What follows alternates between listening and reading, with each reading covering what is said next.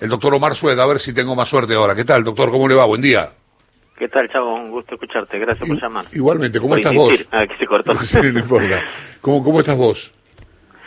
¿Cómo anda todo? cansados, como todos los eh, trabajadores de salud, eh, bastante agobiados con el, la caída incesante de gente en los hospitales y, y, lo peor de todo en esta última semana, con amigos eh, internados, ¿no? Y eso es lo que, eh, claro, cuando a uno eh, el padrino de mi hijo está en este momento internado y, no, y digamos en una situación eh, reservada y entonces a uno eso, esas cosas le, le, pegan fuerte porque es un médico que, que se contagió hisopando pacientes que caían en una guardia. ¿no? Entonces esas cosas eh, nos hacen repensar siempre al riesgo al que nos exponemos y la necesidad de que la gente nos ayude evitando infectarse. Eh, estoy leyendo Estoy leyendo, voy a confesarte primero mi preocupación cuando vi que se había interrumpido el trabajo en la vacuna de Oxford. Pero después, leyendo a los científicos, eh, me explicaron, explicaron que estas cosas suelen pasar cuando se está trabajando en una vacuna. Es decir, por ejemplo, hay 10.000 personas, se prueban, hay una que muestra efectos colaterales negativos, no deseados, y bueno, entonces se para se analiza a ver qué pasó y se retoma. ¿Es así?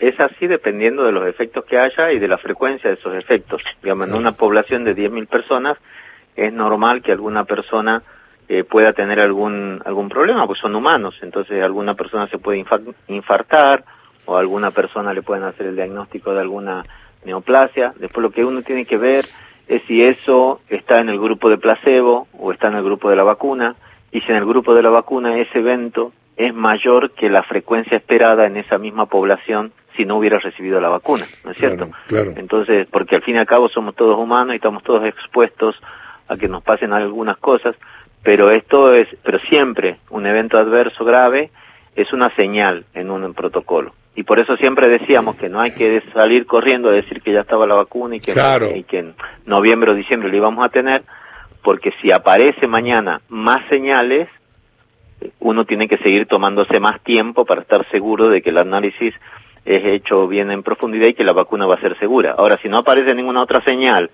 y tenemos que esa frecuencia de este evento es igual a lo que hubiera sido y que tuvimos la mala suerte de que esta persona justo se enroló en la vacuna y le hubiera pasado igual aunque no se hubiera vacunado, bueno, eh, eso podemos aprobar la vacuna en los tiempos que más o menos se vienen planteando, ¿no? Pero todo dependerá de cómo vayan los resultados de estos. Sí, sí otra, otra, cosa que veo también es veo una gran ansiedad en la gente y por otra parte, este, nunca se sigue el proceso de una vacuna con atención. Nunca le dan pelota.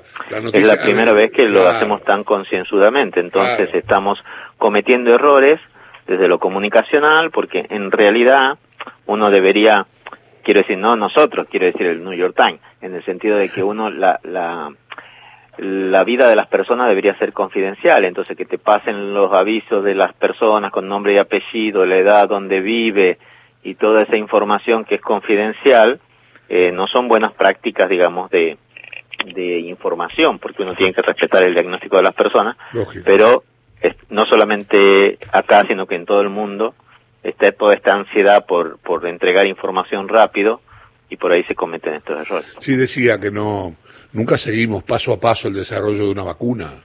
Si nosotros este, recibimos el diario y el diario dice, oh, apareció la vacuna contra tal cosa. Eh, pero hay un proceso, un desarrollo que lleva incluso a veces años, no, no uno, muchos. Años. Muchos. Sí, sí, muchos años. De hecho, estas vacunas, eh, la primera vez que se empezaron a, a generar, han sido basados en, eh, eh, son vacunas que se retomaron de la epidemia de SARS de 2003, o sea, hace 17 años que se empezaron a, a diseñar estas vacunas. Y cuando aparece el coronavirus, que es muy parecido al SARS-CoV-1, que es el, SARS, eh, ahí se retoman, digamos, estas librerías de posibles prototipos de vacuna y se la, se la continuó y se la adaptó para coronavirus, ¿no? Entonces, no es un, de un día para el otro.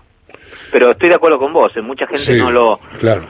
En, las, en las enfermedades que están crónicas, nadie está al pendiente de qué es lo que está pasando. Por ejemplo, casi nadie sabe que tenemos una vacuna para VIH que se está probando en este momento y que tiene un 67% de eficacia en monos, ¿no? Pero como nos hemos eh, toda la atención se quedó en el coronavirus. Eh, de hecho, este proyecto de vacunas en Argentina por ahora está suspendido el enrolamiento hasta que pase la pandemia, pero en el mundo eh, está avanzando lentamente, pero mucho más lento que lo que hubiéramos querido por el tema del coronavirus, pero está avanzando. Recién escuchaba a Gustavo López, un, hay mucho Gustavo López, Gustavo López el periodista de fútbol, ah, eh, tuvo COVID-19 y empezó asintomático y de golpe un día apareció con fiebre y de golpe otro día los pulmones le funcionaban, este, le tomó el 30% de los pulmones el virus y otro día terminó en la cama de un hospital. Eh, la pasó realmente mal. El rato fue estupendo porque sirve para, sobre todo un comunicador tan conocido como Gustavo, este, sirve para que la gente tome real conciencia de esto.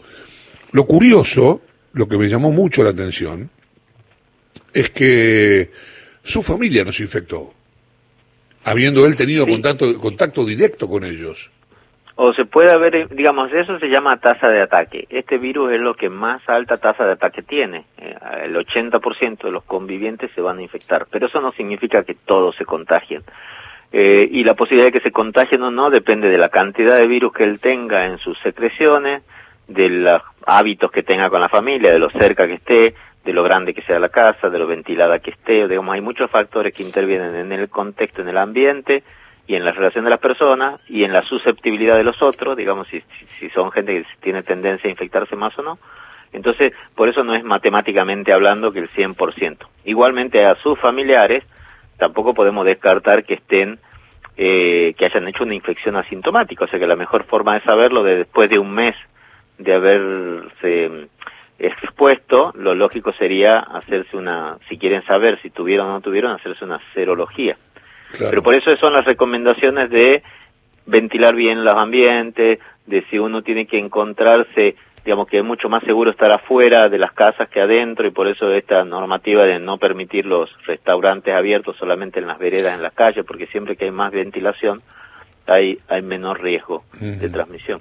Ayer estaba viendo en el caso del fútbol, eh, un integrante del cuerpo técnico de un equipo eh, el análisis serológico le había dado positivo. Y después tuvieron que hacerle un hisopado, que es el PCR, ¿no? Claro. Y le dio negativo. O sea, eso significa que alguna vez tuvo y se curó. Exacto, exacto. Porque lo primero que te, o sea, vos te juntás con alguien que tiene coronavirus, a la semana más o menos empezás con fiebre, en ese momento los anticuerpos son negativos, porque no has hecho, no ha dado tiempo todavía a tu organismo a hacer anticuerpos, o sea que los análisis serológicos son negativos, pero como el virus se está replicando en tu pulmón, la PCR es positiva. Van a pasar más o menos dos o tres semanas, la PCR se va a hacer negativa, o sea, el virus lo vas a lograr controlar cuando aparecen anticuerpos en tu sangre. Entonces, a partir de ahí y durante tres o cuatro meses, vos podés hacer el diagnóstico con, con la sangre, pero ya no con la, con la PCR. Igualmente hoy a todos los que le hacemos un análisis de sangre y se encuentra el coronavirus en sangre, por las dudas le hacemos la PCR para por si todavía está contagiando, digamos, ¿no? Entonces para si es positivo más que nada para aislarlo, pero pero ya sabemos que más o menos la mayoría de esa gente va a tener o PCR negativa o no va a estar contagiando porque ya pasaron varios días desde la infección. ¿Qué chances, sé que es muy bajo el porcentaje, pero no es cero, de reinfección hay? Es decir, yo me curo, no me, curo sin, sin usar plasma. Como no me ponen plasma, me curo, me, se me va. Este, ¿Qué chances tengo de que vuelva a infectarme? Mira, documentados claramente en la literatura hay tres casos en 26 millones de personas. Así que las chances son muy bajas. Y la gran mayoría de las personas van a hacer anticuerpos y no se van a volver a infectar, al menos no tenemos mucho seguimiento. Entonces no sabemos si esta, si, si Gustavo López, que tuvo coronavirus, no sabemos cuánto tiempo le va a durar esa defensa para un nuevo coronavirus. Le pusieron plasma, a, Gustavo le pusieron, a Gustavo le pusieron plasma. Sí, bueno, eso no inhabilita que él haga sus propios anticuerpos y que eso, eso no inhabilita, no es que las personas con plasma van a tener mayor riesgo de reinfección, eso todavía no está demostrado. Porque, digamos, a ver... Volviendo al tema de Gustavo, lo, lo de Gustavo, y está muy bueno que las personas que tienen, la, que han pasado por esto lo cuenten, justamente para generar conciencia y evitar que los otros hablemos de esa persona si ellas no quieren contarlo, ¿no es cierto? Pero si, la, si, si, el, si el afectado lo cuenta, está perfecto y es lo mejor que se puede hacer en este momento para generar conciencia, a pesar de que hay muchos ya afectados, ¿no? Hay un montón de periodistas, madres o padres de familiares de otros periodistas también, entonces es, está bueno que se haga público esto para que la gente sepa que no es no es gratis, digamos, el virus tiene un costo importante para las familias, pero lo que te quería comentar de Gustavo es que es muy común lo que vos contás. Uno tiene una infección, el virus tiene como dos etapas, dos tiempos. El primer tiempo, que es la fase viral, que hay mucha fiebre, o alguna gente puede estar asintomática, pero hay gente que le da el típico cuadro viral de dolor de garganta, fiebre, decaimiento, la típica gripe. Y después está la segunda fase, después de los 10 días, que es la fase inmunológica, que es cuando el organismo empieza a hacer anticuerpos, después de la segunda semana en realidad. Y ahí es, es cuando las personas, hay algunas personas que tienen una, un sistema inmune que genera una respuesta anormal o, anormal para este virus en realidad, que genera una, una, un tipo de respuesta que este virus eh, eh gatilla y que reacciona demasiado y genera muchísima más inflamación en el pulmón. Entonces lo que él empieza con fiebre y con tos y con falta de aire es justamente porque los, los pulmones se le empiezan a llenar de líquido por la inflamación que hay a nivel pulmonar. Eso llama, digamos, a muchas células de la defensa que generan más inflamación y más secreción de líquido adentro del pulmón y es lo que genera la dificultad para respirar. Por eso es que en esa fase, en la segunda fase, funcionan los corticoides pero los corticoides no funcionan al inicio, o sea, nadie puede tomar corticoides como prevención porque no tiene un efecto sobre el virus, pero sí sobre la segunda fase, después de las dos semanas, cuando ya la persona tiene muchísima inflamación, ¿no? Y ese es el gran problema que tenemos, porque el respirador en ese momento, si bien se usa y se puede usar, la gran mayoría de las personas que se mueren es porque justamente hay tanto líquido en ese pulmón o tanta fibrosis y organización pulmonar, reorganización del tejido pulmonar que ya eh, es difícil que se, se produzca la, la oxigenación, digamos, a pesar de que tengas el respirador. Eh, recuerdo cuando empezó todo esto, que se hablaba del clima como un factor eh, beneficioso o perjudicial para el virus. ya estamos pasando el invierno, estamos en primavera, eh, yo no sé. hemos pasado todas las etapas y hemos podido demostrar que el virus no tiene ningún tipo de correlación con el clima. Exactamente. eso porque empezó en invierno en, China. Claro, pero ahora en Europa. decíamos no. Pero ahora en Europa este, hace calor y sin embargo hay brote. Claro, y hay brote en República Dominicana y hay brotes en Islandia. Así que eh, está claro que el virus al inicio, aunque se pensaba que el calor iba a evitarlo, no porque es mucho más social eh, que el impacto. Estos modelos los habíamos sacado de la gripe, donde se transmite mucho dentro de las casas en épocas de invierno y no tanto a nivel de superficie, de, en ambiente. Pero este, el coronavirus, a diferencia de la gripe, se contagia tan rápido y tan fácil entre persona y persona cuando se acercan a menos de dos metros, que en el verano incluso se producen estos grandes eventos de superinfección. Es decir, si unos pibes se van y hacen una fiesta clandestina, 50 personas, y están a medio metro o un metro bailando o tomando algo, eh, se infectan los 50. ¿no? Es decir, una gran tasa de ataque en esos ambientes cerrados cuando se dan todas esas condiciones que no haya ventilación, que el ambiente sea cerrado y que estén a menos de dos metros. Estamos hablando con el doctor Omar Suet, que es el presidente de la Sociedad Argentina de Infectología. Eh, ¿Usted cree que o mejor dicho, ¿a qué obedece la expresión de casos? ¿Únicamente a que hay una mayor circulación de personas, a la apertura que hubo, este, sobre todo en la ciudad de Buenos Aires, o, eh, o alguna otra cuestión? Eh, no, básicamente este virus se transmite cuando la gente se pone en contacto una con otra y lamentablemente no tenemos otra forma de prevenirlo todavía, ojalá que la tuviéramos, estamos ensayando medicamentos, estamos buscando vacunas, pero pero entonces si el virus tiene la posibilidad de, encontrarse con dos personas a menos de dos metros, eso se va a transmitir.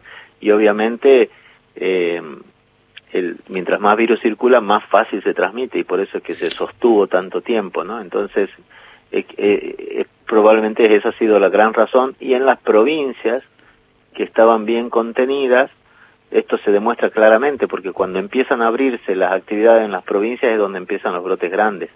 Y y es donde las provincias deberían haber cerrado mucho más rápido, porque en lugares donde vos no tenés casi nada de circulación, que tengas de un día para el otro 100 casos, vos podés frenar ese aumento drásticamente con, con un cierre dos semanas y nada más, y después volver a la actividad que tenías antes.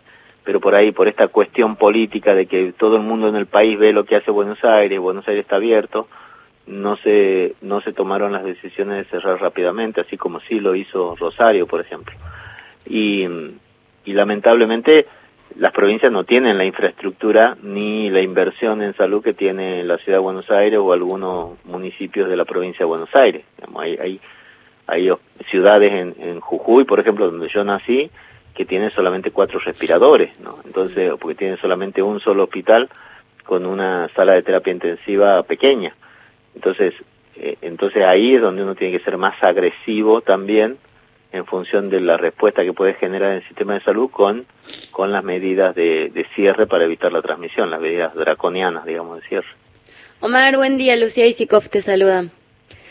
Eh, ya que hablas del tema de la inversión en salud, te quiero consultar tu opinión sobre esta jornada de protesta de, médicos a la que se está convocando para mañana. Vos que conoces más el sistema desde adentro, ¿te parece que en el inicio de la gestión o, con la llegada así eh, de, sorpresiva de la pandemia faltó un poco la decisión política de hacer una fuerte suba de sueldos en salud? Eh, bueno, también en, se habla de seguridad, pero, pero te pregunto en particular del ámbito de la salud, ¿se descuidó? un poco a los médicos y a los trabajadores de la salud?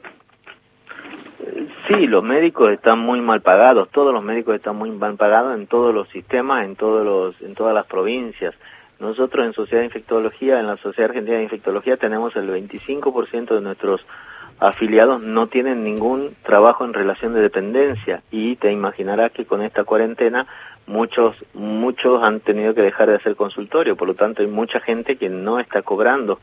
En los hospitales municipales no hay posibilidad de cobrar todo el tiempo que no invierte en hospitales porque no no digamos hoy toda la atención recae en todos los trabajadores de la salud que están en, el ambiente hospitalario y el sistema privado no consigue justamente porque los sueldos que se pagan son son bajos también. Eso es, es incuestionable que el, que el personal médico cobra cifras ridículas, digamos, hoy un, médico residente empieza con un sueldo de 40 mil pesos y, y de a veces vos estás recetando medicamentos, un reumatólogo tiene que recetar un medicamento que vale 100 mil pesos y por esa consulta recibe 250 pesos, por ejemplo. ¿no? Entonces hay una muy mala correlación entre lo que se gasta en salud y lo que se paga a los médicos.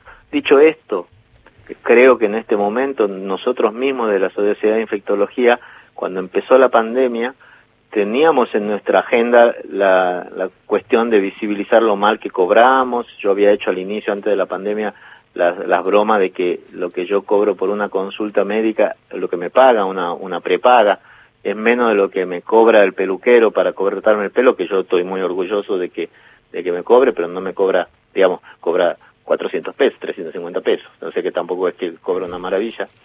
Y, pero decidimos desde la Sociedad Argentina de Infectología que era el momento de poner el hombro, que estaba la pandemia, que había que tratar de, de apoyar esto. Obviamente esto se, se prolongó muchísimo, pero creo que desde la sociedad seguimos insistiendo que hay que hacer todos los reclamos que se puedan de forma online, viral, de forma comunicacional, pero que en este momento somos también los primeros que tenemos que dar el ejemplo de que las manifestaciones en público tienen que ser en lugares seguros, con más de un metro o dos metros de distancia entre las personas, con barbijo, porque cualquier evento contra la oposición, contra el oficialismo, contra los médicos o a favor de los médicos, donde se junte gente en plazas con menos de dos metros gritando, son eventos de riesgo de transmisión. Doctor, muchas gracias. Eh. Le mando un abrazo grande. Gracias por la charla. Muchas gracias a vos. El doctor eh, Omar Suet, presidente de la Sociedad Argentina de Infectología.